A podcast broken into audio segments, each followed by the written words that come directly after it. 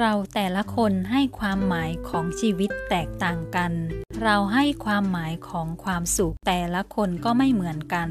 และเรายังให้ความหมายของคำว่าคนดีไม่เหมือนกันด้วย คนที่ยอมทำอะไรตามใจคนอื่นทุกอย่าง เพียงเพื่อไม่ให้คนอื่นเกลียดชัง หรือยอมทำอะไรที่ตัวเองไม่ชอบเพื่อให้เป็นที่ยอมรับของผู้คนในสังคม จนไม่เป็นตัวของตัวเอง จนไม่มีความสุขในชีวิต คนดีในที่นี้หมายถึงคนที่ไม่กล้าที่จะใช้ชีวิตอย่างที่ตัวเองมีความสุข เพราะคอยแต่หวาดระแวงกลัวว่าคนอื่นจะคิดยังไงกับตน สังคมจะมองตัวเองว่าเป็นคนดีหรือเปล่าทำให้การใช้ชีวิตนั้นเป็นไปด้วยความเหนื่อยใจ การที่เราเลิกเป็นคนดีได้นั่นก็คือเรากล้าที่จะใช้ชีวิตของตัวเราเอง กล้าที่จะปฏิเสธสิ่งที่เราไม่ชอบสิ่งที่เราไม่อยากทำ